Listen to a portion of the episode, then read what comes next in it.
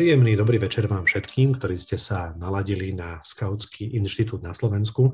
A vítam vás pri diskusii, ktorú sme nazvali tak trošku hravo, hoci tá téma je e, nie jednoduchá ani nie ľahká, je to téma, ktorá nás trápi už takmer dva roky. A diskusia očkom na vírusy je zameraná na debatu o vakcinácii a o tom, čo všetko vakcinácia robí s nami, s našou spoločnosťou Nebudeme sa teda rozprávať len o tom, že čo konkrétne spôsobujú vakcíny v našom tele. Máme tu na to odborníkov, ale trochu sa určite dotkneme aj toho, čo robí vlastne táto téma vakcinácie s našou spoločnosťou. Som nesmierne rád, že máme veľmi, veľmi dobrých hostí. Myslím si, že v lepšiu zostavu sme si ani nemohli na takýto večer vymyslieť. Dovolte mi predstaviť dvoch skautov, dvoch odborníkov, dvoch lekárov, Ľudeka Hochmuta, ktorý je z Banskej Bystrice, alergológ, imunológ, otužilec, bežkár, rover. Je to človek, ktorý pomáhal obnovovať scouting na Slovensku po roku 1989. Je spojený s Bajnou roverskou lesnou školou a dodnes sa hrdo hlási k scoutingu. Okrem toho, čo je pre možno dnešnú diskusiu a zda je dôležitejšie, je imunológ a alergológ a pracuje na Banskej Bystrici v Rooseveltovej nemocnici. Druhého človeka predstavovať asi nikomu nemusím. Je to náčelník slovenského scoutingu, brat Gekon, doktor, ktorý je vlastne lekárom prvého kontaktu a pracuje v ambulancii v Alžbetín dvor Viezdoslavo. Dobre som to povedal, Gekon? Miloslavov. Miloslavov, Alžbetín dvor Miloslavov. A teda máme tu takú veľmi dobrú keby polaritu, lebo máme tu vlastne lekára, ktorý sa stretáva s pacientami v tej prvej línii a máme tu lekára, ktorý je už špecialista a pracuje vlastne v tom najšpecializovanejšom možnom kontakte s pacientami, ktorí sú touto chorobou zasiahnutí. Dnes večer teda budeme diskutovať o téme vakcinácie a covidu a dotkneme sa aj z rôznych uhlov a z rôznych perspektív. A ja budem nesmierne rád, keď nám budete zasielať vaše otázky. Máme na to určené slajdo. Stačí, keď tam dáte to heslo vírus a môžete klásť otázky a ich budem potom veľmi rád sprostredkovávať našim hosťom. Keď teda budeme čakať na vaše otázky a ja teda začnem najprv nejakou svojou. Takže ľudia, poďme, takou, poďme hneď zo ostra, poďme na tému a, vakcín. Ty ako imunológ si vlastne človek, ktorý, ak tomu ja laicky správne rozumiem, a, tak vlastne je priam jednou z tých kľúčových pra, kľúčovou oblasťou práce imunológov je aj otázka vakcinácie a vlastne zabezpečovanie imunity. Ak by si teda mohol vysvetliť vlastne význam vakcinácie, alebo proste prečo vôbec mať nejakú vakcináciu a prečo vlastne bojovať za to, aby sme vakcináciu si udržali, mali a prečo to môžem považovať za nejaký civilizačný výdobytok a ako by si to vedel stručne, rukolapňa, presvedčivo vysvetliť. Tak e, skutočne vakcinácia stojí pri koliske alergológie a imunológie. To je inak jeden spoločný odbor, alergológia a imunológia a tie poznatky, ktoré sa získali za dlhé e, roky, čo už je pomaly e, druhé storočie očkovania, dá sa povedať, tak e, z nich aj vyplynula teoretická, teoretické základy nášho odboru. No a dneska sa dostala vakcinácia samozrejme do centra pozornosti a tak je vnímaná ako kontroverzná téma, čo ja si teda vôbec nemyslím, lebo medicínsky to nie je kontroverzná téma. Je to kontroverzná téma v súvislostiach, do ktorých sa dostala. A keb, aby som to veľmi ako neroz, na úvod nerozťahoval, ale ľudia sa samozrejme, že pýtajú, že ako to funguje. Ja len veľmi dve základné veci poviem veľmi rýchlo, že od vakcinácie očakávame zvýšenie odolnosti voči nejakej infekčnej chorobe, bez toho, že by ju ten človek prekonal. To či bez poškodenia organizmu danou chorobou a získa odolnosť. To je prvá otázka, to je vlastne základ vakcinácie. A druhá tak otázka, ktorá je kľúčová dnes, teda veľmi rezonuje bezpečnosť. No na každú túto tému môžeme sa ako dlho baviť, ale myslím si, že to sú dve základné veci. Ako základ vakcinácie, napokon nie je to len otázka vakcinácie, každej inej liečebnej metódy ja by som ešte povedal, samozrejme, my máme takú tú medicínsku zásadu, na prvom mieste neškodiť, až na druhom mieste účinok lieku. A asi sa dostaneme k detailom a ja teda môjim presvedčením, že je vakcinácia tieto obe podmienky naplňa. Super, tak to bolo, to bolo e, v kocke a presvedčivé. A teraz sa poďme pozrieť na tú, na tú druhú stranu mince. Gekon, ty ako lekár prvého kontaktu vlastne prichádzaš do, do, do každodenného stretu s ľuďmi, ktorí majú rôzne postoje na tú vakcináciu. S tými, ktorí ju asi neodmie, neodmietajú alebo vítajú, problém nebude, typujem. A ako to vidíš ty? Aká je tá situácia v teréne? S akými postojmi sa stretávaš a možno aký vývoj vidíš? Aké sú tam tie trendy z tvojho pohľadu alebo z takej terénnej práce, ktorú ty vidíš aj ty a tvoji kolegovia? Mhm. Ja nemám veľkú ambulanciu pod sebou ešte s jedným kolegom. My máme 3500 pacientov. Tým pádom, že to spektrum je naozaj že od, od veľmi pozitívneho vzťahu k očkovaniu až po že extrémny na druhej strane, že nie. Uh, ako vyvíja, vyvíjalo sa to hlavne, išlo to cez strach, prvotný strach, že nepoznané, potom veľa vecí sa rozplynulo a tí pacienti mnohí prišli s otázkami, vysvetlili sme si to, sadli sme si. Ja tak im vždy vravím, že sú dve veci roviny k očkovaniu. Jedno je, a, a, že to je taká informatívna znalosť, to vám viem pomôcť, tu si môžem pozrieť nejaké údaje, prečo to je dobré. A druhá je tá emocionálna rovina, kde ako povzbudím ich, poviem, že ten strach je normálny, lebo doteraz sa nikdy takto masívne, teda niektorí nezažili takto masívne očkovanie, alebo si to nepamätajú, že to bolo dávnejšie. A, a potom hovorím, že keď toto s emóciou sa oni nepa, nepopasujú, tak čo tam vie pomôcť je veľmi negatívny zážitok, bohužiaľ. Že to sme mali aj teraz pacienta, 40 ročný, že on teraz ide na prvú dávku, lebo mal dvoch priateľov, ktorí proste neboli zaočkovaní a mali veľmi ťažký priebeh, jeden z nich zomrel. Že tá negatívna skúsenosť bohužiaľ prišla k tomu, že môže byť. Takže ja sa im to snažím takto vysvetliť a ja som teda, ja som pre nich, že ja sa pacientov teda nikdy nejak nezbavím, kým neodíde, že oni sú tu, ani sa ich nechcem zbaviť.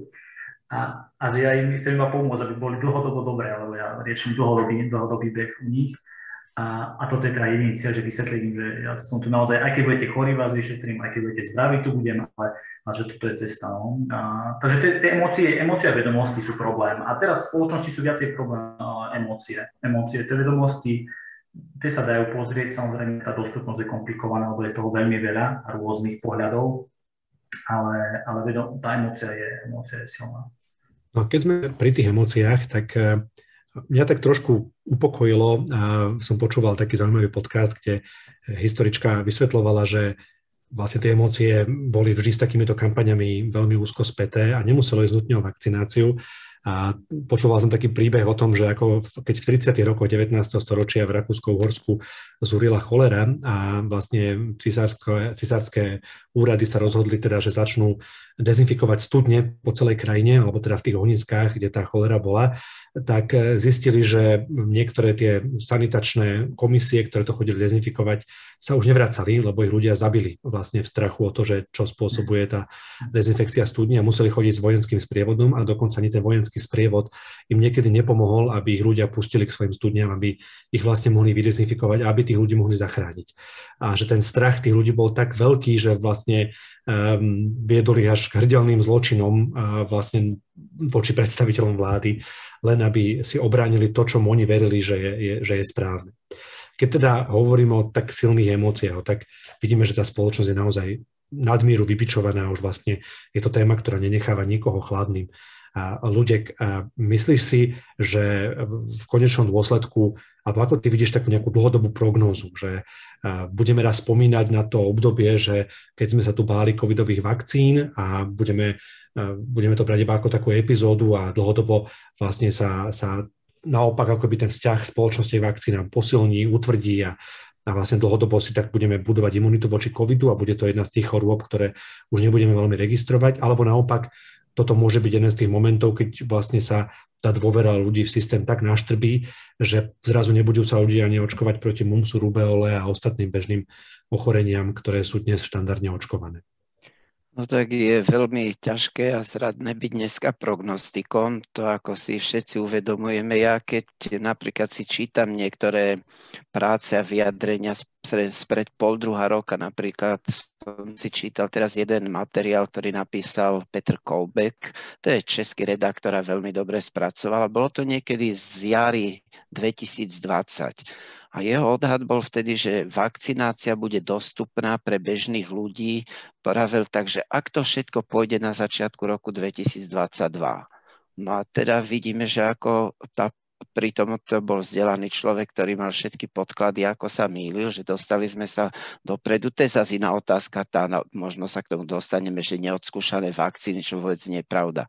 Ale teda, že je ťažko byť prognostikom. Ale môj odhad je taký, že e, pravdepodobne COVID alebo koronavírusy budú naďalej súčasťou nášho života a pokiaľ to pôjde dobre, to tá optimistickejšia prognoza, tak bude sa preočkúvať proti to, tomu, tým, tomuto vírusu. A mňa teda aj hneď poviem, čo, čo ma prekvapilo, čo som sa pomýlil. Nepomýlil som sa v tom odhade už niekedy koncom roku, keď sa začalo očkovať, tak som, môj odhad bol, že keď sa dostanem okolo, okolo 50% na Slovensku, že už to pôjde ťažko. Ale ja som si myslel ešte teda na začiatku tiež vlanejšieho roku, keď bol ten e, dramatický až vývoj tých vakcín, vieme však napokon tých vakcín sa vyvíjalo veľmi veľa a tu ešte treba povedať, že nie všetky prešli cez to. Hej, dostali sa cez to len niektoré, ako nie všetky splnili kritéria. Takže to nie, že sa vybrali len tak náhodne. No a môj odhad bol, že ja som si optim, ja som bol v vtedy optimista. Teda, keď sa začali vyvieť vakcíny, ja som to sledovala, som si vravel, tak toto ako je, o antivakceroch sme dlhé roky vedeli. A ja som vravel, tak antivakcerstvo sa dostane potom to úplne na okraj. To bol môj naivný odhad niekedy začiatkom roku 2020. Ale už koncom roku 2020 a začiatkom 2021 môj odhad už bol skeptický. Takže ako do budúcna je veľmi ťažko byť, e, byť e, prorokom, ale poviem ešte jedno, že samozrejme je špecifická situácia jednotlivých krajín. Takže iná je situácia Slovenska a iná je situácia povedzme v tých krajinách, ktoré povedzme majú E, dobré dáta lebo samozrejme my sa opierame o nejaké dáta a môžeme pochybovať, že či slovenské dáta sú dobré. Ale povedzme nemecké dáta, izraelské dáta, americké sú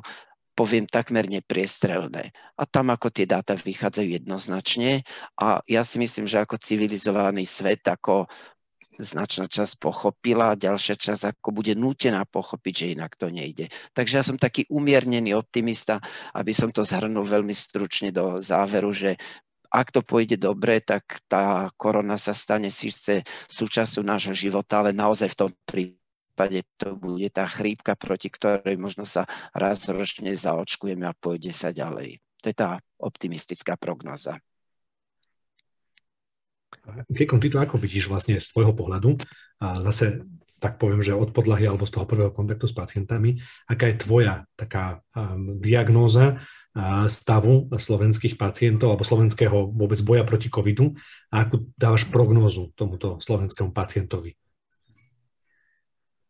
No, týmto, s tým súhlasím, že to ťažké akože odhadnúť, ale ja si myslím, že už, že už to dobre nedopadne. Že už to môže dopadnúť iba horšie alebo veľmi zle, lebo dneska sme prekročili, že 15 tisíc umrtí na COVID na Slovensku. Ja sa stredávam, že nie priamo s ťažkými covidovými pacientami, lebo tí sú v nemocniciach na intenzívnych, intenzívnych jednotkách a takto. Ja sa skôr stretávam s tými stredne ťažkými domácimi, ktorých nemôžu hospitalizovať. A čím sa stretávam, to sú tí pozostali. To sa, to sa mne deje, že vlastne neprídu mama s dvoma deťmi, príde a muž jej zomrel na COVID. A mne sa potom veľmi ťažko, keď príde druhý pacient, oni to nevedia o sebe, príde druhý pacient a, a on akože, on má na to iný pohľad. Preto si myslím, že už to dobre dopadnúť, ako keby, že nemôže, že už nepovieme, že toto bol nejaký svetlý bod. Že aj v tomto bode, keď by sa všetci šli masovo dať očkovať a všetko sa bude vyvíjať dobre, tak tá pandémia minimálne ešte tie mesiace bude a tých obetí bude, že sa bude hýbať ešte, ešte vyššie a že tých 15 tisíc je veľmi zlých Zároveň teda hneď druhú vec, ktorú dodávam, je to, že, že dúfam, že to dopadne lepšie, ako môže, alebo ako to vyzerá, lebo že my sme ešte stále, akože počet no, na Slovensku sme stále na tom, že počet nezaočkovaných je stále väčší. A to sme naozaj že po relatívne intenzívnej informačnej že kampani, dobre, zle, to samozrejme to je na debatu, ale, ale že už ľudia o tom vedeli a mohli sa stretnúť a bolo relatívne dlhý čas na rozmyslenie. Takže ja som, že ako to dopadne, istotne COVID ľudstvo prežije, že to je jasné, otázne s akými veľkými stratami na nejakom charaktere a vnútornom a ten hlas tých mŕtvych, ktorí sú, akože tohto sa desím, že, že to je tak veľké množstvo ľudí, že už každý z nás pomaly pozná niekoho cez, cez bratranca, pozná niekoho, kto bohužiaľ zomrel na COVID a že ten hlas mŕtvych je proste veľa. To je fakt, že veľa ľudí, ktorí a to, to necháva podľa mňa nejakú traumu na spoločnosti. Tá spoločnosť s týmto sa bude dlhšie vysporiadovať ako do samotným ochorením COVID. Podľa mňa. Že to, to, to zvládneme, lebo už teraz máme vakcínu, už sa riešia nejaké lieky. To, to, to, to zvládneme, tam som presvedčený, že áno, ale tá trauma bude veľká. Podľa mňa. Rozhodne mi hovoríš duše, lebo mám taký pocit, aj vlastne predtým, ako sme spustili vysielanie, tak sme sa o tom rozprávali, že sa tak zdá, že e, táto pandémia v nás tak obnažila niekedy to najhoršie, že máme takú tendenciu vidieť vlastne, alebo vidíme, sme konfrontovaní eh, s ľuďmi niekedy, alebo s ľudskosťou v tom najhoršom svetle, s, s násilím, s vulgárnosťou, s útokmi a s vlastne s takou až takým, takým animalizmom proste na strane niektorých ľudí, s takým živočišným hnevom pudovým. Na druhej strane ale zase ukázala aj to najlepšie na ľudstve, nie? Že, že ako neuveriteľne sa ľudstvo dokázalo zmobilizovať, v ako extrémne krátkom čase sa dokázali tie vakcíny vyvinúť, um, ako, aké obrovské obety a, a nasadenia sú schopní ľudia, teda najmä vy, lekári, a vlastne, že čo všetko vlastne ľudia dokážu robiť, aj keď sú konfrontovaní s takouto negatívnou emóciou. Um, ako to vy uh, robíte, alebo ako to napríklad ty, Gekon, zvládaš, keď si konfrontovaný s tými negatívnymi emóciami, s, tou, s tým hnevom, s tou nedôverou voči lekárom ako vlastne reaguješ na to, keď to tak zjednoduším, že ty si niečomu venoval 6 rokov štúdia a vlastne a celý život v tom budeš ďalej proste bádať, skúmať, vzdelávať sa, zlepšovať sa a niekto, kto si prečítal tri články na internete, alebo ani nie články, to som prehnal, a tri nejaké e, nadpisy. prezdielané nadpisy, presne tak, alebo nejaké statusy niekoho, teba bude poučovať o tom, že on to vie lepšie. Ako na to reaguješ? V profesionálnom živote to je jednoduchšie, že aspoň u mňa, to sa mi dá oddeliť. Že rozumiem, že je človek vystrašený, že je nevzdelaný a že nerozumie. Že aj v tej ambulancii je to jednoduchšie vysvetliť, pokojne povedať, že tam, tam je to OK, že na, scoutskom prostredí alebo v rodinnom prostredí niekto, tak tam si neviem udržať taký odstup, lebo že tam to beriem, že to je vystrašený človek, ne, nevediaci. Možno niekedy je zlý, že môže byť aj, aj táto varianta, že púšťam. A akože tam je jediné bezpečie to, že mimo tej ambulancie Hej, že ja, ja mám výborný kolektív, mám fantastické že sestričky aj, aj šéfa, že to, toto je tiež veľký základ, že, že sa vyslovene cieľene stará, aby sme nevyhoreli od Takže toto pracovné prostredie, ale potom doma, doma že mať tie vzťahy, tie priateľstva, ku ktorým sa môžem vrátiť. Ja mám akože ešte aj veľké požehnanie, že, že my v tej blízkej rodine súrodenci, že všetci najmä ako keby lodi. Že všetci sú ako zaočkovaní, máme rovnaký pohľad na to, ako rešpektujúci. Zatiaľ je to očkovanie, že dobrovoľné, nie je povinné, to znamená, že každý si môže vybrať. Ale že v tomto sa zhodneme a to je úžasný benefit, že keď sa potom stretneme v lete, tak si môžeme, som v takom bezpečnom prostredí, kde nemusím riešiť túto tému, lebo to je asi, preto aj každý z nás vie, že sú rodiny, kde to robí veľké problémy. Veľké problémy, strach rodičov, jedni zaočkovaní, druhí nie, jedni sa chcú stretávať, sociálne, no je to komplikované. Ty ako riešiš túto vlastne ľudskú nevraživosť, keď to nazvem takto e, eufemicky? No, tak je ako, však tiež sme sa trošku bavili predtým, ja mám ako takú pozíciu, že robím odbornú ambulanciu, ale pracujem teda na pôde covidovej nemocnice, Rooseveltová klinika, ale vidím cez okno budovu, kde ľudia ležia na respirátoroch, kde zomierajú, chodím okolo patológie do práce, kde odvážajú nejakých ľudí zazipsovaných, bohužiaľ už po smrti. A ako by sme žili vôbec aj naša spoločnosť v rôznych svetoch lebo ja teda neslúžim na, u nás na tom urgente na triáži, slúžia tam moji mladí kolegovia a tam je to ako naozaj zlé, tam dochádza ku konfrontáciám, k agresivite. Ale ja robím na odbornej ambulancii, kde trošku akoby iná vzorka tých ľudí príde. Samozrejme, prídu aj ku mne ľudia, ktorí sú nezaočkovaní, ale prevažná väčšina tých ľudí, ktorí sú nezaočkovaní, tam dominuje strach. Sú to starší ľudia, ktorí sa boja, majú nejakú skúsenosť v okolí, hovoria u nás v dedine, neviem komu ako bolo ale s takou priamou ako agresivitou prakticky asi som sa na ambulanci nestretol.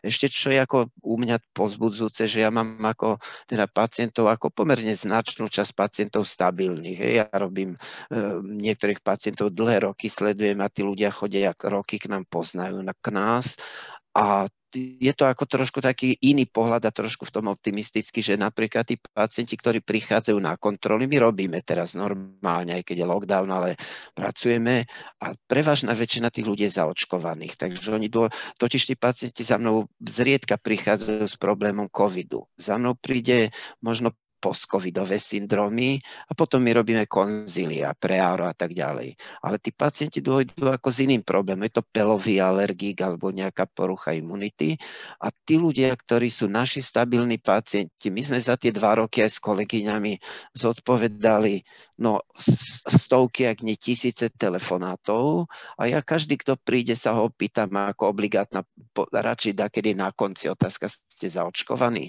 A tí pacienti, ja už si to nepoviadam. A mi povedia, pán doktor, však ja som vám volal na jara, ja som sa s vami poradil, takže ja som sa dal zaočkovať. Alebo ešte mám takéto osobné, ako sa povie svedectvo, možno, že niektorí z divákov aj zaregistrovali. Ja som bol teda jeden z prvých očkovaných eh, na Slovensku v decembri 2020. Som dostal prvú vakcínu a vtedy v Rooseveltovej, v Rooseveltovej nemocnici bolo 5 televízií. A potom ja som bežal ako taký ten eh, ilustračný záber, keď sa o vakcinácii až doteraz mi prídu pacienti, že zase ste vystupovali v televízii. To sú zábery staré roku. Ale som mal pacientov, ktorí prišli a povedali, že pán doktor, my sme vás videli v televízii a ja som doma povedala, ideme ako videli svojho lekára. Takže ten ako osobný je ako veľmi pozitívny. Na druhej strane, a to je sa, možno sa dostanem tá odvrátená strana, že lekár, ktorý je antivakcer, bohužiaľ takých máme, tak to je ako negatívny dopad ako nekonečný. Nekonečný. Hej. Mm, iste ste aj zachytili, boli medializované aj prípady z Banskej Bystrici, kde antivakcerka doktorka bohužiaľ zomrela na našom áre na COVID. Tak to len tak na okraj. Takže ja mám ako, vravím, trošku ako som chránený, aby som to zazhrnul, tej konfrontácie také agresívnej, tak neviem, či po tejto uh, relácii, po tomto rozhovore, či nejaký z megafón pod môjim oknom nebudú dostať o týždeň aj pod ekonovým? Verím, že nie. Dúfajme, že nie a veríme, že nás počúvajú sami eh, slušní, kultivovaní rozumní ľudia, bez hľadu na to, aký majú názor a sú ochotní si vypočuť ten iný. Mám tu už aj otázku zo slajda, tak eh, rovno ju vlastne určím vám.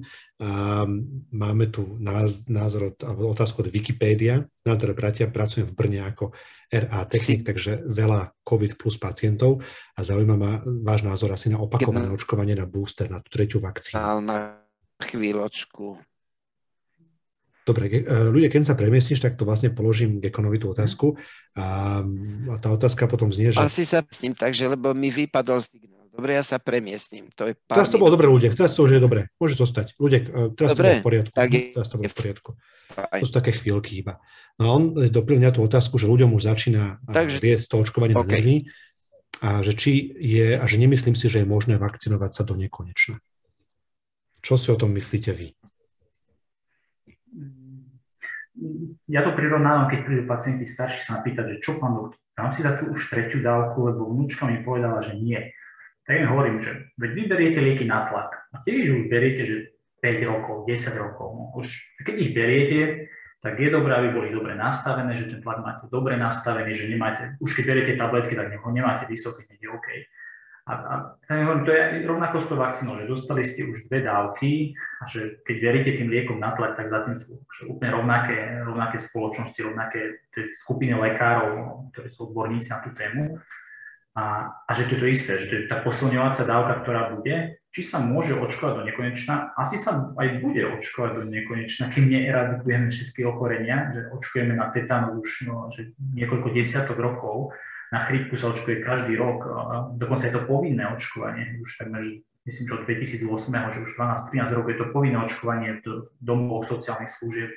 Každý rok sa musí očkovať. Na pneumokoky každých 5 rokov sa minimálne musí očkovať. Asi sa očkovať budeme a to očkovanie je teda aj cesta budúca, možno aj v medicíne na mnohé iné ochorenia, nie iba infekčné. Mm, takže tam, tam je to jasné, že keď, keď už sa bavíme o tom, že vakcíny fungujú, tak tá tretia dávka posilní, nakopne tú imunitu. Dokonca je dobré, že keď je aj imunita dobrá, u pacienti sa nás vyšetrujú protilátky, to je taký a je to teraz, že veľký, veľký boom, chodiť si protilátky, zaplatíš si 40 eur, nekúpiš si dobrú spoločenskú hru alebo fľašu vína, ale ide sa protilátky, aby si vedel, koľko máš. tak ten práve, aj keď, že to je, ušetrím vám 40 eur. Ak máte nízke protilátky, dajte sa zaočkovať istotne. Ak máte dostatočne vysoké protilátky, aj tak sa dajte, lebo COVID nemá určenú hranicu, ktorá vás ochráni pri protilátkach. To nie je 50, 400, 2000, že tam nie je hranica, iba sa vám zlepšie šanca. Takže nejak takto, že už keď sú dve dávky, oplatí sa ísť tretiu, možno bude štvrtá o rok, možno bude každých 5 rokov, možno potom, no uvidíme, uvidíme. To je ťažké, ťažké to povedať. Aktuálne tretia dávka je istotne, istotne dobrá voľba. A ľudia, kým sa premiesňovali... OK, iba... už som v obraze, už takže v obraze. môžeš, áno. E, dobre, otázka bola iba na to, že, že či e, sa budeme, či sa podľa teba budeme očkovať do nekonečna, čo si myslíš o tých posilňujúcich dávkach, o tých boostroch vakcinačných, že či s tým súhlasíš a ako vidíš nejakú dlhodobú prognozu očkovania. No ja si myslím, že sa naozaj budeme preočkovať, o tom som viac menej presvedčený, ale nik nevie odhadnúť, v akých intervaloch ako tie vakcíny budú vyzerať. Ja ako by som v tom nevidel problém, lebo samozrejme, že je to ten, ako o emóciách sme hovorili, takže tí ľudia, ktorí ako zle hodnotia emócie vzhľadom k očkovaniu a že dokedy ešte, ja poviem ako moju emóciu, ja už mám teda tretiu dávku a ja sa dávam očkovať, ako poviem dokonca, no nechcem neviem, či to ne, nenadsadím značením. Ja som ako už v seniorskom veku, ale som doktor, ktorý pracuje, chcem pracovať, som aktívny a pokiaľ by, som, pokiaľ by tie vakcíny neexistovali, tak som doma pokiaľ by som nebol zaočkovaný, nepracujem. A ja pracujem normálne s pacientami, aj prídu mi cez ruky aj COVID pozitívny, ktorým ja priamo som robil antigenové testy, potvrdil a rovno išiel na infekčné. A tým, že som zaočkovaný, ja viem, že sú aj reinfekcie. Takže vrátim sa k tomu, že je otázka emocionálna, či to budeme brať ako obťažovanie problém, alebo či naopak budeme vďační vede a medicíne, že umožní nám existovať. Ja posledné k očkovaniu, ja sa dávam ako každý rok očkovať proti chrípke dlhé roky a ja vždy vravím, že dávam sa čiastočne očkovať pre seba ale možno viac sa dávam očkovať kvôli svojej rodine a ešte viac kvôli svojim pacientom. Lebo chorý doktor, no všetci máme tú skúsenosť, málo ktorý doktor ostane, keď má nejakú výrozu doma pretože nezastupiteľný, nenahraditeľný, nakazí svojich pacientov.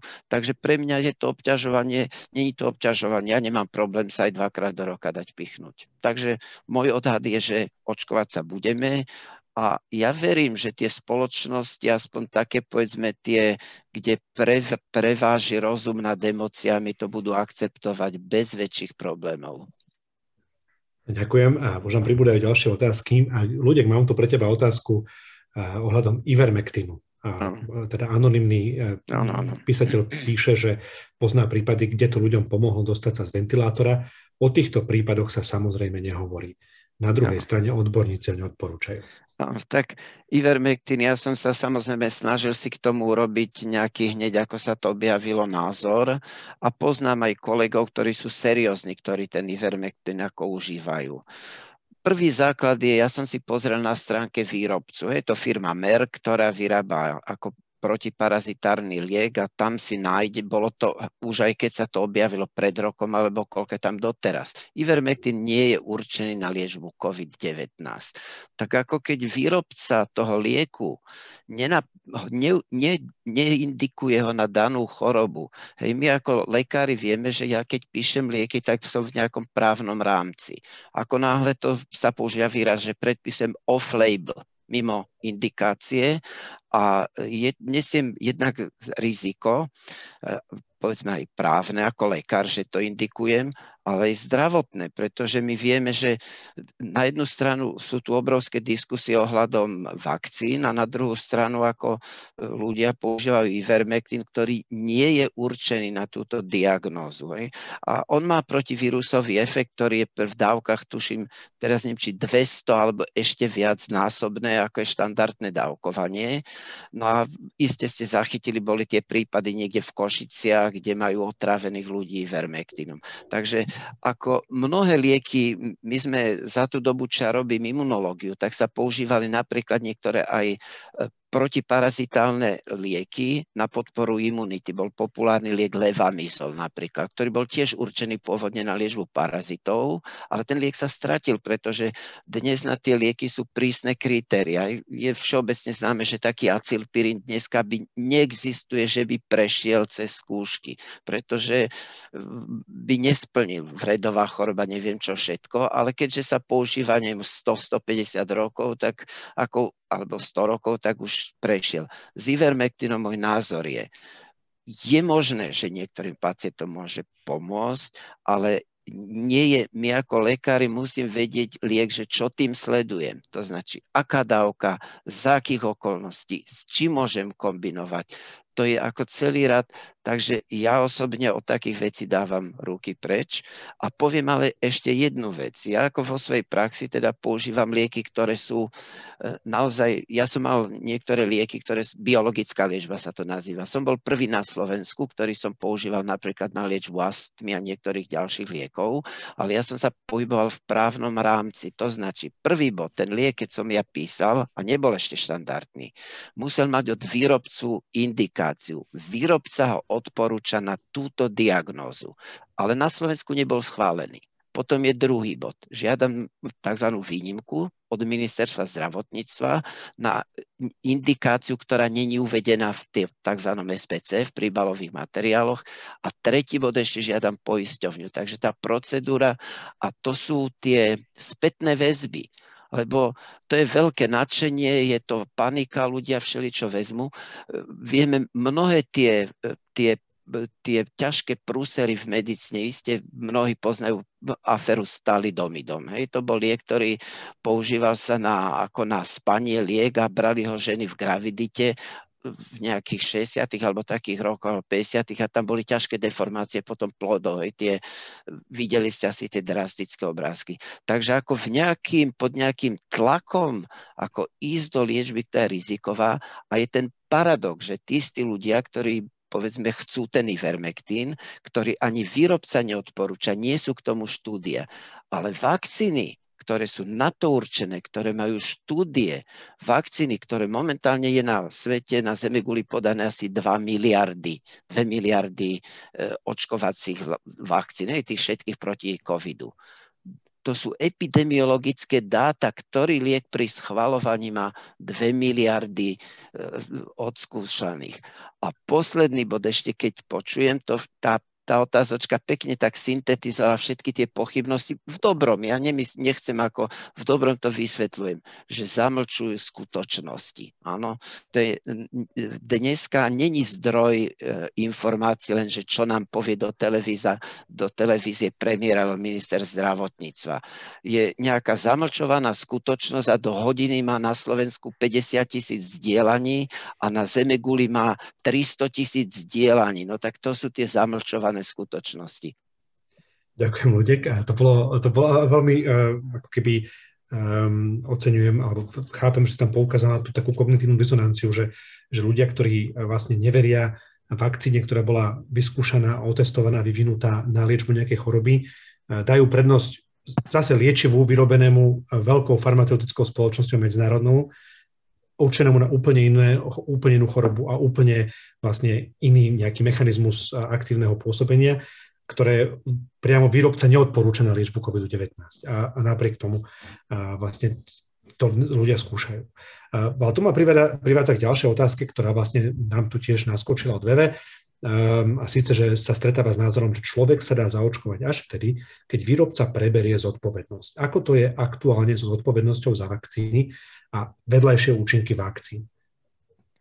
Neviem, no, či Gekon alebo ľudia, kto chcete povedať? Ja poviem takto, čo je jeden bod, možno, že Gekon k tomu povie niečo iné, ale ja by som povedal, u nás ako toto nie je dotiahnuté, pretože v podstate sa stiahuje ako nejaká legislatíva je na poškodenie organizmu liekmi a u nás sa však o tom dlho diskutuje, ale pokiaľ viem, nie sú tie zákony dotiahnuté a ja som presvedčení, že my by sme mali mať jednoznačné e, pravidlá, zákony na odškodnenie poškodených.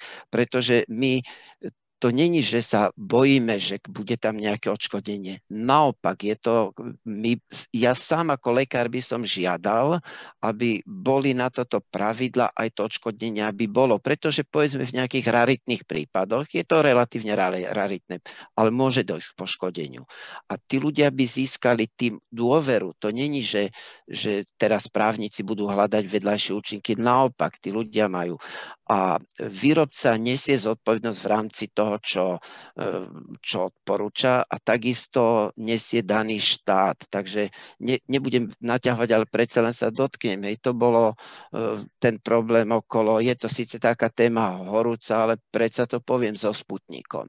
Ako všetci si pamätáme, že bol dovezený Sputnik, ktorý obišiel niektoré pravidlá, ktoré platia, hej, nešiel jednak nešiel cez Európsku medicínsku agentúru, hej, to je EMA, to značí v Európskej únii neprešiel a to není len formálna vec. Naozaj ten liek musí dokladať. Takisto neprešiel cez náš šúko, čo istí politici škandalizovali. Ja obdivujem tú pani doktorku hej, Baťovu, ktorá ako toto ustála, pretože ako dať štempel na liek, ktorý má inú dokumentáciu, na inú formu, aké dovezené a posledná čerešnička na tom bola, že keď ho doviezli, tak prvý, prvé odporúčanie nášho ministerstva bolo, že zodpovednosť nesie za vedľajšie účinky lekár, ktorý podáva. To neexistuje. Mňa by do takého nik nedonútil ten liek podať. To musí niesť štát. Ja nesiem zodpovednosť, keď postujem tam celé non lege artis, keď urobím medicínsku chybu. Keď ja ako lekár urobím chybu, áno, tam nesiem zodpovednosť. Ale za liek, ktorý mi dá do ruky štát, ja som štátny lekár rovnako súkromný lekár, tam musí niesť ako štát zodpovednosť. Takže to sú také, takže ja by som bol veľmi silne za to, aby to odškodnenie existovalo a naozaj nejaký e, ten prípad sa určite môže vyskytnúť a tí ľudia by mali byť odškodnení. Zvyšlo by to dôveru, tí ľudia by vedeli, že nie, že potom niekto sa takto akože zbaví zodpovednosti. Rozhodne nie. Ako čelom sa k tomu postaviť. Jasné. E, Gekon?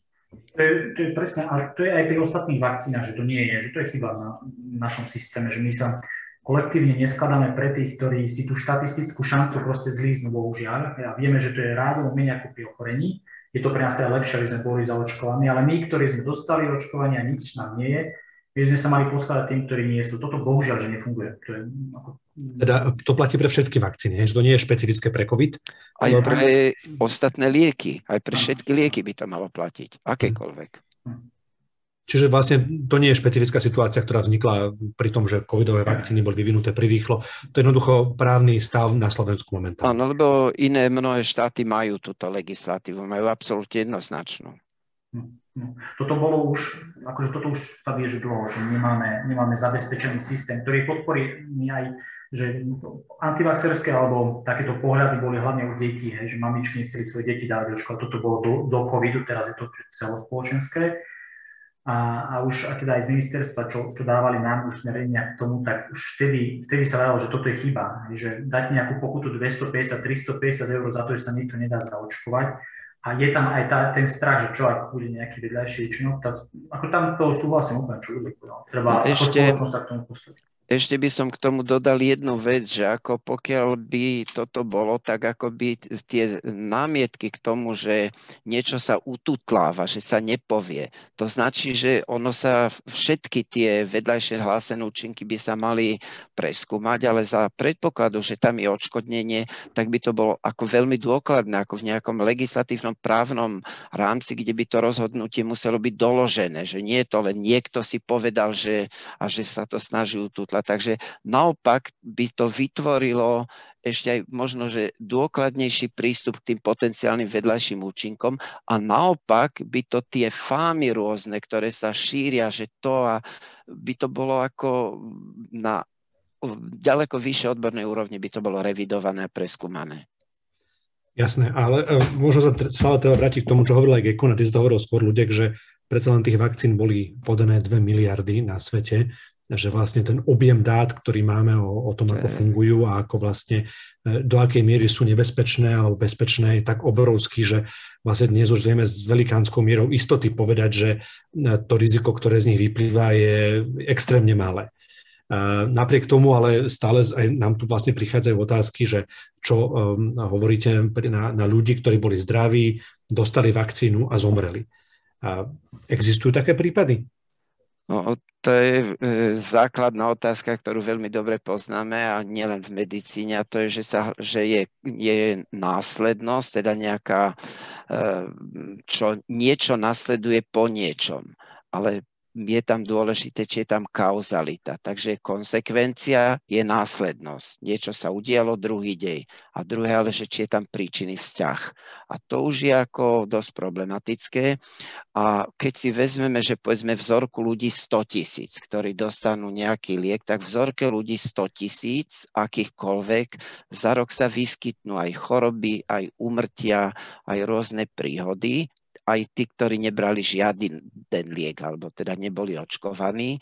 A tam je potom otázka, to je na ten, naozaj na to znalecké posúdenie, či tam je súvislosť. A k tomu možno takto ešte povedať, že tie, e, čo zbudzuje ako najväčšie obavy v tých vedľajších účinkoch vakcín, my ich môžeme rozdeliť tie vedľajšie účinky na viacero skupín, ale sú včasné vedľajšie účinky, ktoré v princípe sú ľahko dokázateľné. Napríklad v našej nemocnici sme ma, mali, teraz už sa zavrelo vakcinačné centrum, kde bolo, pokiaľ viem, vyše 100 tisíc e, inekcií podané v priebehu roku v Rooseveltovej nemocnici a by sa hádam na prstoch, ak dvoch rúk dali spočítať nejaké kolapsové stavy, hospitalizácia. Myslím, bolo pár aj takých tých myokarditíd, nebolo toho veľa.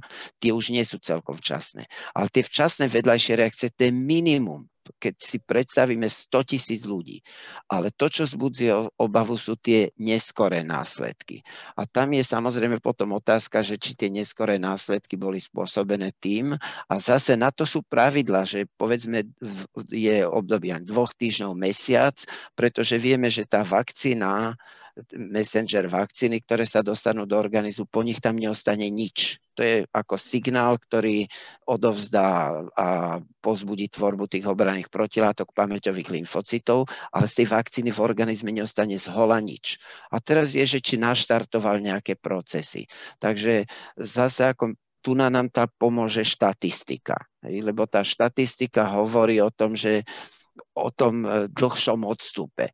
No COVID je to pomerne zatiaľ samozrejme krátka doba, ale máme štatistiky z iných vakcín a vieme, že boli veľké afery, možno viacerí vedia, ktorí trošku sa vedú, bola afera okolo doktor Wakefield, ktorý ako zdával s vakcináciou dokopy vznik autizmu.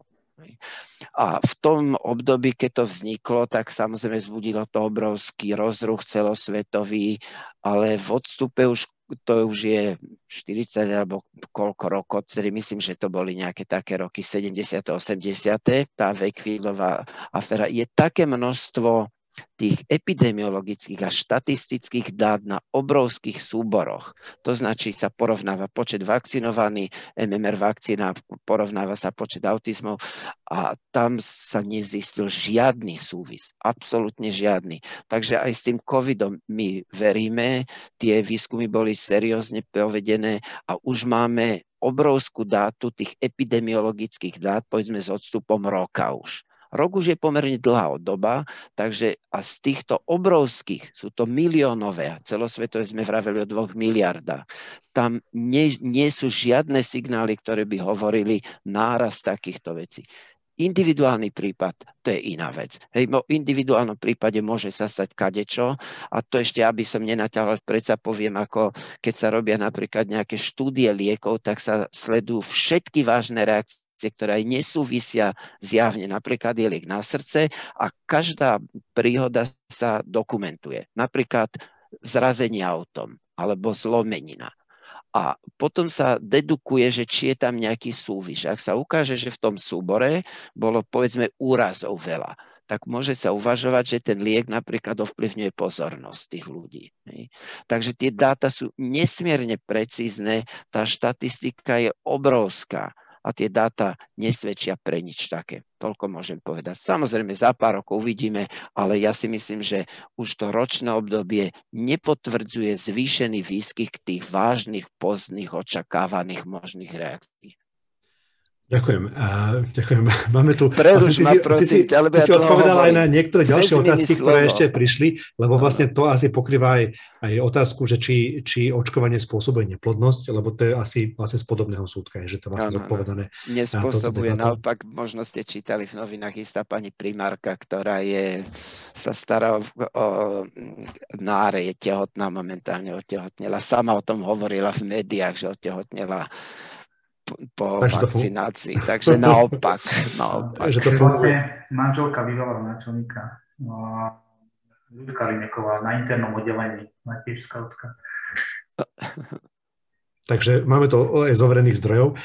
Gekon, ty si hovoril v tom predchádzajúcom vstupe, že, že vlastne naznačil si, že máš obavy, že vlastne klesne dôvera aj v tradičné očkovanie, alebo v tie už keby akceptované očkovania, že vlastne, um, že tu môžeš, uh, ty si síce lekár pre dospelých, ale asi cítiš takú náladu aj medzi, medzi pacientami, alebo uh, možno to vidíte vo vašej ambulancii.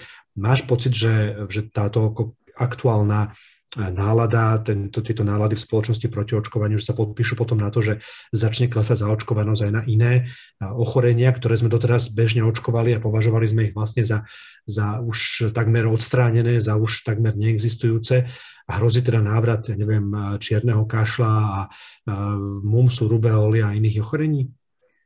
My očkujeme, ja pri preventívu každý deň robíme nejakých 5-6 preventíviek a tam očkujeme tetanus to teda štandardne že očkuje, že každých 15 rokov alebo 10 rokov záleží od toho, aký, aký je starý pacient.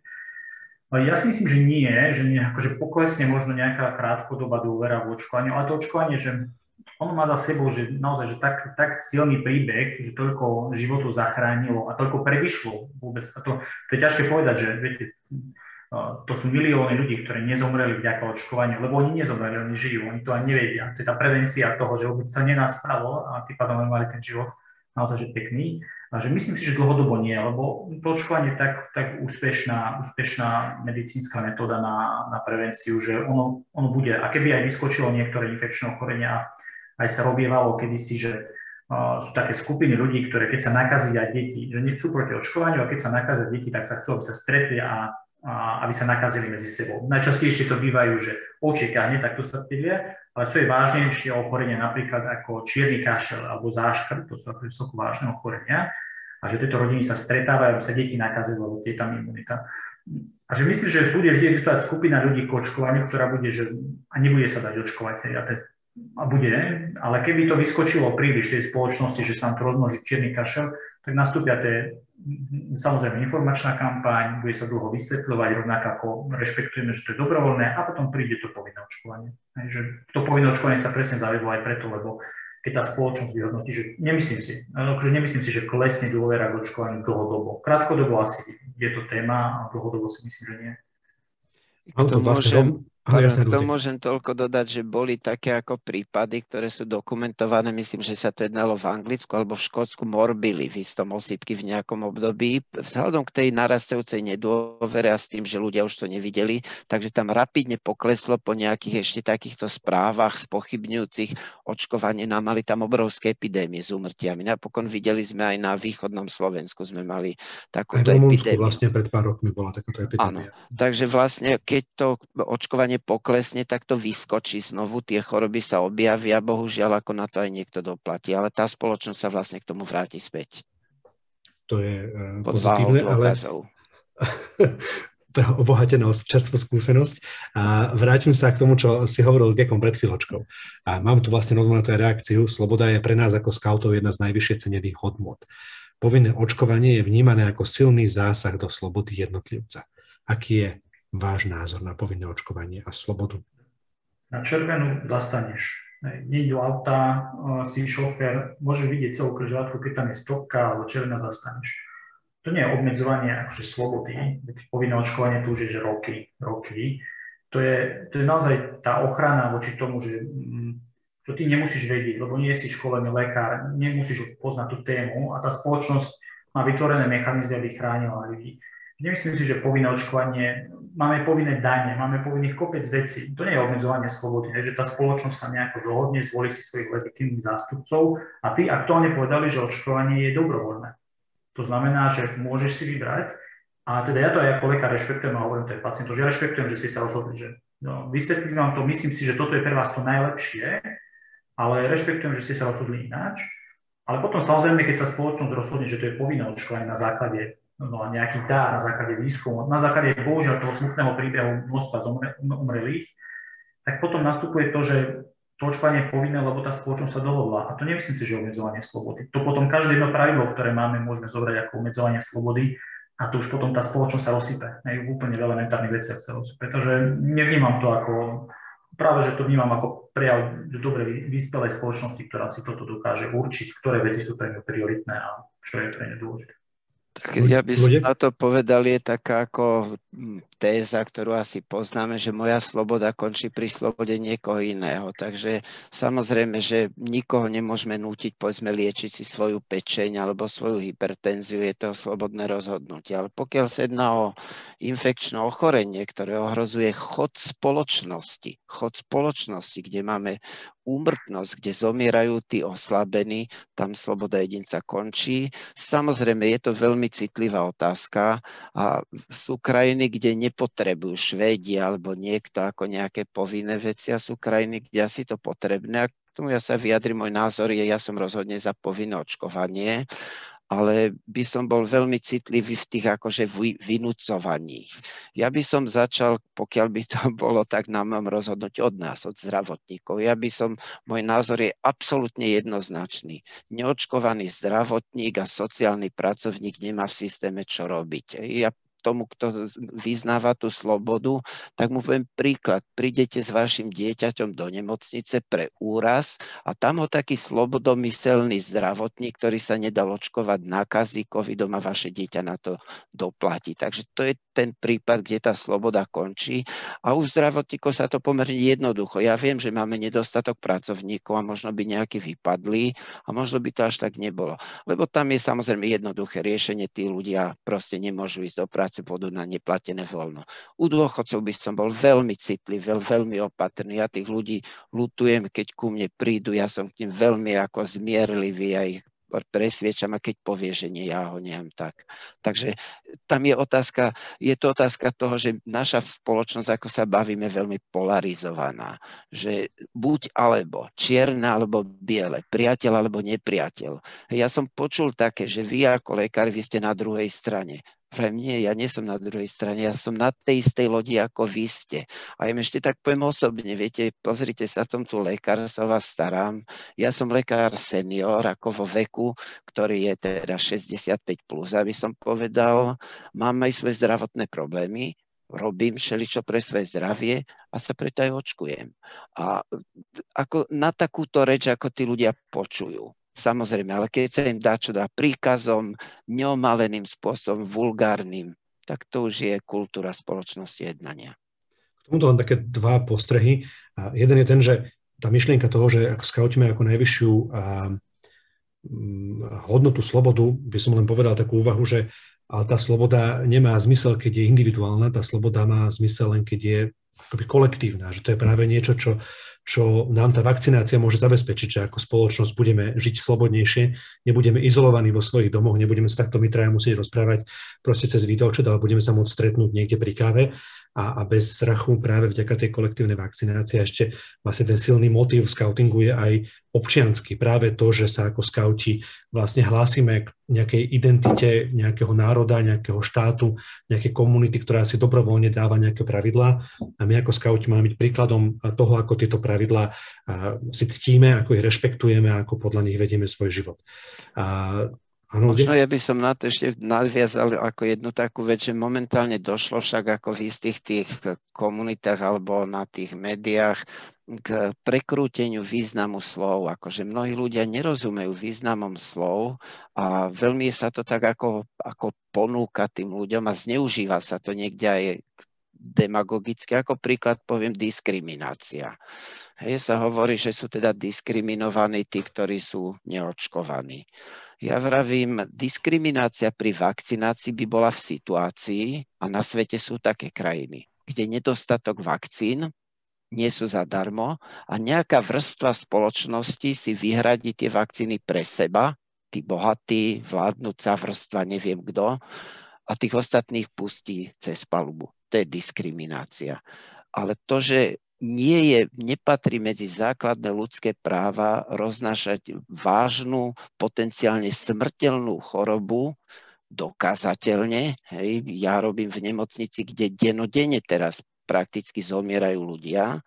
To není ľudské právo, roznáša to nehatenie medzi všetkých. To nie je diskriminácia. Samozrejme, že tie obmedzenia každá spoločnosť sú v rámci právneho rámca. Takže samozrejme nemôže to byť len tak, že niekto si, však vieme aj u nás, aj keď sa nám to nepáči, ale sú burlivé boje v parlamente, nie vždy celkom korektné, teda povedzme si, ale to samozrejme, že to není, že jeden si vymyslia a schváli. To musí byť ale v rámci právneho rámca. Súhlasím s tým, že, že eh, aj, aj možno, čo si hovoril skôr, že asi naozaj eh, principiálne to povinné očkovanie dobrá vec, ale momentálne je tá spoločnosť tak hlboko polarizovaná, že asi na to nie je možno teraz ten najvhodnejší čas, lebo, lebo tá nedôvera ľudí je, je enormne veľká. Vrátim sa tak trošku na našu skautskú pôdu domácu. Ja som, a, ja som sa chcel, že možno teda že, aby, že napríklad ja v tejto téme že očkovania, že ja si práve že myslím, že to povinné očkovanie že, že je, je na stole. Že, mm, ja teda, čo sa stretávam s pacientami, že niekedy to je, že málo ktorí sú naozaj že vyslovene cieľene, že proti očkovaniu. Niektorí proste nešli, lebo nemal čas, nešli, lebo chodí do práce, chodí kamionom po celej, akože po celom Slovensku, tak to neriešil, nie, to proste nechcel ísť, nevedel o tom niektorí starušikovia naši, akože to oni proste nejdú, lebo tak na čo ja pôjdem, ja už mám 90 rokov, na čo ja pôjdem. Hej, že, že ja si práve že myslím, že, že to povinné očkovanie je iba odložené rozhodnutie a že my nemáme aktuálne žiadne faky. A to, na Slovensku tá situácia je bohužiaľ taká, že pre mňa, že to povinné očkovanie je jediná cesta s aj keď nepopulárna, ale že hm, nemyslím si, že v marci budeme menej polarizovaní. Mm-hmm. Skôr si myslím, že viac. Skôr si myslím, že viac. To je asi pravda. A možno tam je ten motív, a to, to, to úplne chápem, čo hovorí, že, že možno je mnoho ľudí, ktorí už aj v tej krčme povedali, že sa očkovať nedajú, aj doma už buchli po stole a povedali, že nie, ale už možno trochu sa aj boja. A možno by pre tú vakcínu aj išli, ale dnes je to vlastne také markantne viditeľné, že kto je očkovaný a kto nie je, že nedá sa potajme zaočkovať a nemať z toho tie benefity. Že tí ľudia možno už aj privítali to, keby im ten štát povedal, že tak zaočkovať sa musíš tak by proste pokrčili tým predcami, zahundrali, kopli do kontajnera, ale išli by sa zaočkovať a vlastne nejak by to prijali, že, že toto rozhodnutie. Áno, to je ako očkovanie na tetanus je tiež povinné, musíš byť zaočkovaný. Ja im vždy vysvetlím, že aké to má benefity pre nich, že raritne málo je na Slovensku tetanus, že málo, že posledných 10 rokov mám pocit, že nikto aj na Slovensku že na tetanus nezomrel a bolo raritne, ale už keď dostaneš tetanus, máš 50% umrtnosť. A u niektorých toto nezaberie, niektorí nás zaberie, že, že toto je povinné očkovanie, že toto bude, akože, že snažíme sa, aby ste sa mali dobré, aj tej dôvere k tomu lekárovi, k svojmu všeobecnému. OK, dobre, pán doktor, asi by som si to nedal inokedy, ale som tu, pichnite ma, 15 rokov máte kľud. Že aj toto pomôže niekedy, že že ponúknú takú unikovú, aj unikovú cestu, bohužiaľ, hej, že už sa tým, že každý sa už tomu vyjadril, že už tie línie sú načetnuté, to už, už nie je veľmi, ne, nemyslím si, že veľmi kde. Ale s tým súhlasím, že veľmi kultivovanie, odborne pochopiť ten strach, vysvetliť, že ten strach je normálny a že vakcína má svoje rizika. Áno, má, to je jasné, ale sú nepomerne menšie voči tomu COVID. Takže ja si myslím, že povinné očkovanie, že je tému dňa, ak má mňa zmysel, lebo na sa to zlepší znova, bude leto a potom tu budeme sa takto točiť kruhu. Poďme, e, sa chcem ešte, už zostáva iba nejakých posledných 10 minút diskusie, tak ešte by som vyzval tých, ktorí máte otázky, nezabudnite ich písať na slajdo, dole vlastne vo videu vidíte e, ten kód, ktorým sa tam viete prihlásiť a ešte nejaké otázky stihneme a kým napíšete, tak ja sa Gekona spýtam na to vyhlásenie náčelníctva k téme aktuálnej spoločenskej situácie. Máme tu totiž aj otázku, e, že, či, že kto z náčelníctva nie je zaočkovaný, ale to neviem, že či je pre teba na zodpovedanie, to ty vieš odpovedať len za seba ako člen náčelníctva náčelníctva, takže to by sa treba, bolo treba povedať všetkým členom náčelníctva, že ako tom sú, ty nie si osobný lekár. A, ale poďme k tomu, že čo vás k tomu viedlo a vlastne s akými pohnutkami ste to písali? Uh, tým vyhlásením ja si nemyslím, že zlomíme, prelomíme nejaký ľad. My sme ako náčlenstvo chceli sa k tomu vyjadriť, lebo lebo aj skrz prízmu nejakej osobnej akože profesionality alebo ľudských príbehov, ktoré máme okolo, alebo aj názoru, ktorý máme, sme chceli, aby aj ten skautský hlas bol v tomto nejaký. A vedeli sme, že to je populárne, niektorí prišli na to aj mne osobne nejaké veľmi kritické a veľmi osobné výhrady, že, že toto teda nie je scoutingu, že ja som nečakal, že to budú všetci kliestať, ale to už keď nás volili do toho náčenstva, tak neočakávam lebo ja tam nie som na to. Ja nie som na to, aby, aby nie som tam dokonca na to, aby mali ľudia radi, si myslím. Ja som na to, aby som spravil tú prácu, ktorú mám, aby oni na to sa zvolili. A toto vnímam ako potrebné, že povedať, že áno, scouting je mládežnícka organizácia, my vychovávame k aktívnemu občanstvu a náš hlavný cieľ je teda, že vychovávať mladých. Že toto je úplne, že naše gro. A toto máme robiť aj v pandémii, kde sa ako fantasticky, a to všade hovorím, že oddiely zborov, tí vodcovia že neskutočne si mákli, lebo my sme za tie dva roky pandémie a tvrdej pandémie, že akože štatisticky neklesli ako organizácia, že sa držíme aj počtom členov, aj počtom akcií, že, že, že žijú. A to je, nie je to, že pretože sme takí fantastickí, ale pretože tak fantasticky sú tí ľudia odmakali si to v tej organizácii, naozaj, že, že tvrdou prácou. A tým, že my chceme vychovávať deti a chceme ich vychovať, aby žili zdravo a to očkovanie teda vnímame ako nášenstvo jednohlasne, sme sa o tomto shodli, že, že toto je cesta, aby sme ich mohli vychovávať, aby aby mali tú prevenciu, lebo aj tá naša výchova je prevencia, tie priateľstva, ktoré budú mať deti, to je prevencia, aby keď budú dospeli, mali, za, mali sieť bezpečných vzťahov, kde sa dostanú. Až my to akože v tej pandemickej situácii ani nevieme vytvárať a zároveň chceme chrániť tých, ktorí, a tie deti, ne, deti sa nevedia vyjadriť vakcíne, ne, oni, oni, oni môžu iba zdieľať názor niekoho. A my sme to vyhlásenie teda smerovali hlavne na dospelých. Snažili sme sa ho naozaj napísať tak, že aby bolo aj bolo citlivé, že rešpektujeme, keď si niekto vyberie, ale že silno povzbudzujeme, aby sa dali očkovať, lebo očkovanie je zatiaľ dobrovoľné. Super. Um, ja, ja teda rozhodne vítam túto iniciatívu a ďakujem za ňu. A ľudia, mám pre teba takú otázku, ktorá sa trošku vracia k tomu, um, čo si hovoril skôr. Či je pandémia IQ testom národa? Má ešte zmysel snažiť sa presviečať ľudí o očkovaní, ak máme tisíce smutných prípadov a vlastne napriek tomu sa nedajú presvedčiť? Ako to vidíš ty? No, je to test ako, neviem či IQ, ale je to test ako mm, postoja národa, alebo možno takých kultúrnych postojov. To je rozhodne veľký test, pretože ako to si ako neklame, že to nie je test. E, je, ja aj sme si vraveli, ja si vravím, že nerad by som išiel do nejakých politických súvislostí, ale takto, čo vieme, ako prevažná väčšina, povedzme tých, ako verím, že sa na tom zhodneme, že sme západná civilizácia tých krajín západnej civilizácie, má to jednoznačný názor pomerne. Vidíme, vo všetkých krajinách sú extrémisti vidíme ich vo Viedni, vidíme ich v Paríži, vidíme ich neviem kde, ale sú to extrémisti. Ale všetky, dá sa povedať, že prakticky všetky relevantné, seriózne vlády aj opozície v celej Európe sú v tomto na jednej lodi.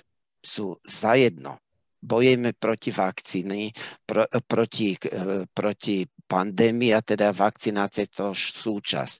A Slovensko je jeden z krajín, kde sme rozštiepení teda spoločensky na tom, čo je absolútne, a ľudia, ktorí sú ako, ktorí majú spoločensky veľký vplyv, ktorí hovoria do médií veci, ktoré sú strašné, čo im slina na jazyk prívedie. Ja som počul, nemenujem ani z ktorej strany bola to opozičná strana, ale v minulosti snáď významný politik, ktorý vykladal o tom, že vakcinácia je najväčší omyl medicíny. Ako takýto človek vo verejnom živote, čo ten má čo robiť?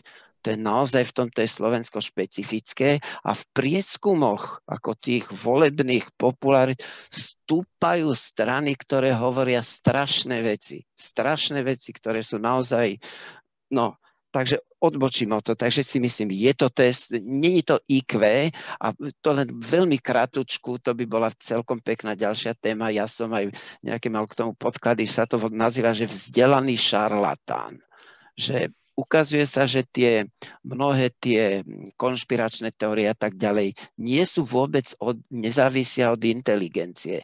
Že ľudia, ktorí majú vysokú inteligenciu a sú to aj vedci, lekári, e, neviem, právnici, dokážu veľmi rafinované konštrukcie vytvoriť si a naozaj aj fundované, oni aj získajú dáta na obhajobu absolútne absurdných teórií. A im, im chýba totiž kritický nadhľad. Oni nevedia prehodnotiť. Oni zbierajú všetky tie podporujúce e, informácie a tie nie. Takže vrátim sa k tvojej otázke. Je to test národu, ale nie IQ. Je to, je to iná niekde zložka, čo ja by som nazval takéto kultúrne ukotvenie národa. To je. A tam sme zlyhali. Tam sme ťažko zlyhali. To si trafil kniec po a s týmto hlboko súzním, s tým, čo hovoríš. A, a rovno by som to pre, prehodil na teba, keď takú otázku. A vlastne, kde vidíš úlohu scoutingu v tejto dobe, tejto krajine, v krajine, kde podľa prieskumu Globseku je najväčší podiel spoločnosti, ktorá verí rôznym alternatívnym zdrojom informácií a nie tým oficiálnym, kde vlastne formálne štruktúry vláda má historicky nízku dôveryhodnosť, ale možno čo ešte horšie, aj vlastne e, etablovaná medicína alebo formálne štruktúry medicíny majú veľmi nízku dôveryhodnosť občanov a ľudia naozaj veria rôznym neovereným, prezdielaným a nepodloženým e, zdrojom informácií viac než odborníkom, ktorí tú tému skúmajú celý život. Akú vidíš úlohu scoutingu v tomto a kde môžeme pridať ruku k dielu alebo kde môžeme zabrať ako organizácia, aby sme, aby sme pomohli? Jedna vec je taký, poviem, krízový manažment, hej, že to bola tá prvá vlna, keď bola skautská služba, roznášalo sa jedlo, šili sa rúška. Že to si myslím, že v krízových situáciách má ako scouting, ako občianské združenie, ako ľudia máme nastúpiť. Že to sa udialo, uh, nemáme dlhodobo suplovať funkciu štátu, to, by ne, to, to myslím, že by nefungovalo. A čo, čo máme robiť teraz, mimo teda veci, že, ktoré uvažujeme, že nejaké také znova, že pomocné, my máme robiť to, na čo sme, v čom sme dobrí. To je, že dlhodobá výchova, že aby tí ľudia boli, tí naši členovia boli, ja to tak hovorím, dobrý človek a aktívny občan. Toto, toto je celé. A že v tomto, a udržať tie, ako sme sa aj na začiatku ešte pred tým, ako začalo toto vysielanie, rozprávali, že tie deti na tých školách teda nie sú, že majú iba online učenie, tie priateľstva, ktoré tam nevzniknú. A ten scouting má ten dar, že vytvorí tie väzby a má tam hodnoty, že naozaj, že ľudia sa stretnú, vzniknú priateľstva a sú prepojení hodnotami, uh, že tam, tam vidím priestor, že v tomto naozaj zabrať, že robme aj to nadviac, že uh, aj toto vyhlásenie, že ľudia by sa dali očkovať, to vnímam, že áno, poďme, hovoríme o tom, ale, ale buďme, to, a v tom sme dobrí. Dlhodobá výchova, scouting je v tomto dobrý, v tomto máme akože aj expertízu, aj na to máme školných ľudí a a hlavne tam tá pandémia raz skončí, že to nebude celoživotne a my tam potrebujeme za, zachytiť detská, aby, aby mali, mali vzťahy, aby aj dospelí mali vzťahy. Lebo tá zmysluplnosť aj a rôznych smerov, aj za očkovanie, aj proti očkovanie, mnohokrát, že sú ľudia vyprázdnení, že ten nadpis, to očkovanie sa stáva až takým zmyslom života, filozofiou, náboženstvom niekedy, aj z jednej aj druhej strany, naozaj z jednej aj druhej. A, a scouting naopak vie priniesť to, že ľudia nájdú tie ideály, že tú službu, uh, službu mladým dospelých, že to je naozaj také hlboké naplnenie, že môže niekomu pomôcť. A že toto podľa mňa, tam je naše miesto aj teraz, že vydržať v tých online priestoroch, nájsť, my sme strašne praktici scouti, že hľadáme tie riešenia, tie skulinky, nie vždy úplne najlepšie, my sa pomýlime, ale že nájdeme tie cesty a podľa mňa teraz, že ich nájdeme toto, toto je naša podľa úloha, že za, robiť tú sieť pre tie detská, aby, aby keď príde pandémia, boli pripravení a aj by nie na nejaký úžasný život, ale na ten reálny život, ktorý bude, na to ich musíme pripraviť. Super, a to je podľa mňa taký veľmi pekný uh, leitmotív na záver, niečo s čím taká pozitívna nôta, na ktorú môžeme zakončiť túto diskusiu. Musím povedať, že napriek tomu, že táto téma je taká trochu pochmúrna a už sme z nej všetci trošku unavení po tom roku a pol a a, a už sme to otočili sprava, zľava, z hora, z dola a už, už, už e, možno ani tak sa snažíme kognitívne vytesniť tú tému a mimo seba, lebo už sme to počuli príliš veľakrát. Tak napriek tomu ma bavilo sa s vami rozprávať a myslím, že tých 40 a viac, 47 ľudí, ktorí nás pozerajú, ich to bavilo počúvať a zodpovedali sme skoro všetky otázky. mám tu ešte jednu preposlanú a tu sme zodpovedali skôr a o tom, že či ľudia nezomierajú na vakcíny, alebo teda mladí ľudia, ktorí zomrú na vakcínu a nie na COVID.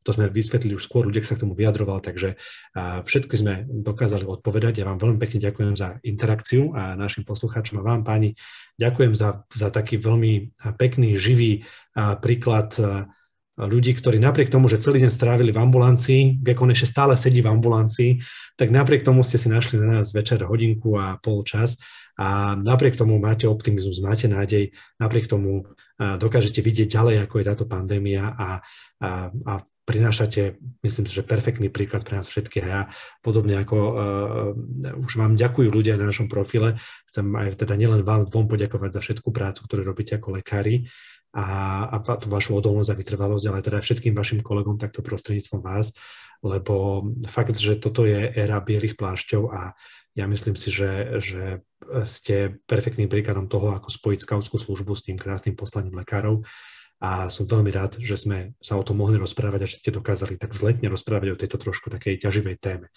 Takže ďakujem obom veľmi pekne za váš čas, prajem vám veľa, veľa sil vo vašej práci, nech vás ten elán neopúšťa a vás, naši milí diváci, a potom pozývam, aby ste si buď lajkli stránku, alebo sa prihlásili na newsletter, aby ste videli ďalšie diskusie, ktoré pripravujeme potom v januári, februári a marci. A prajem vám všetkým príjemný večer a ďakujem.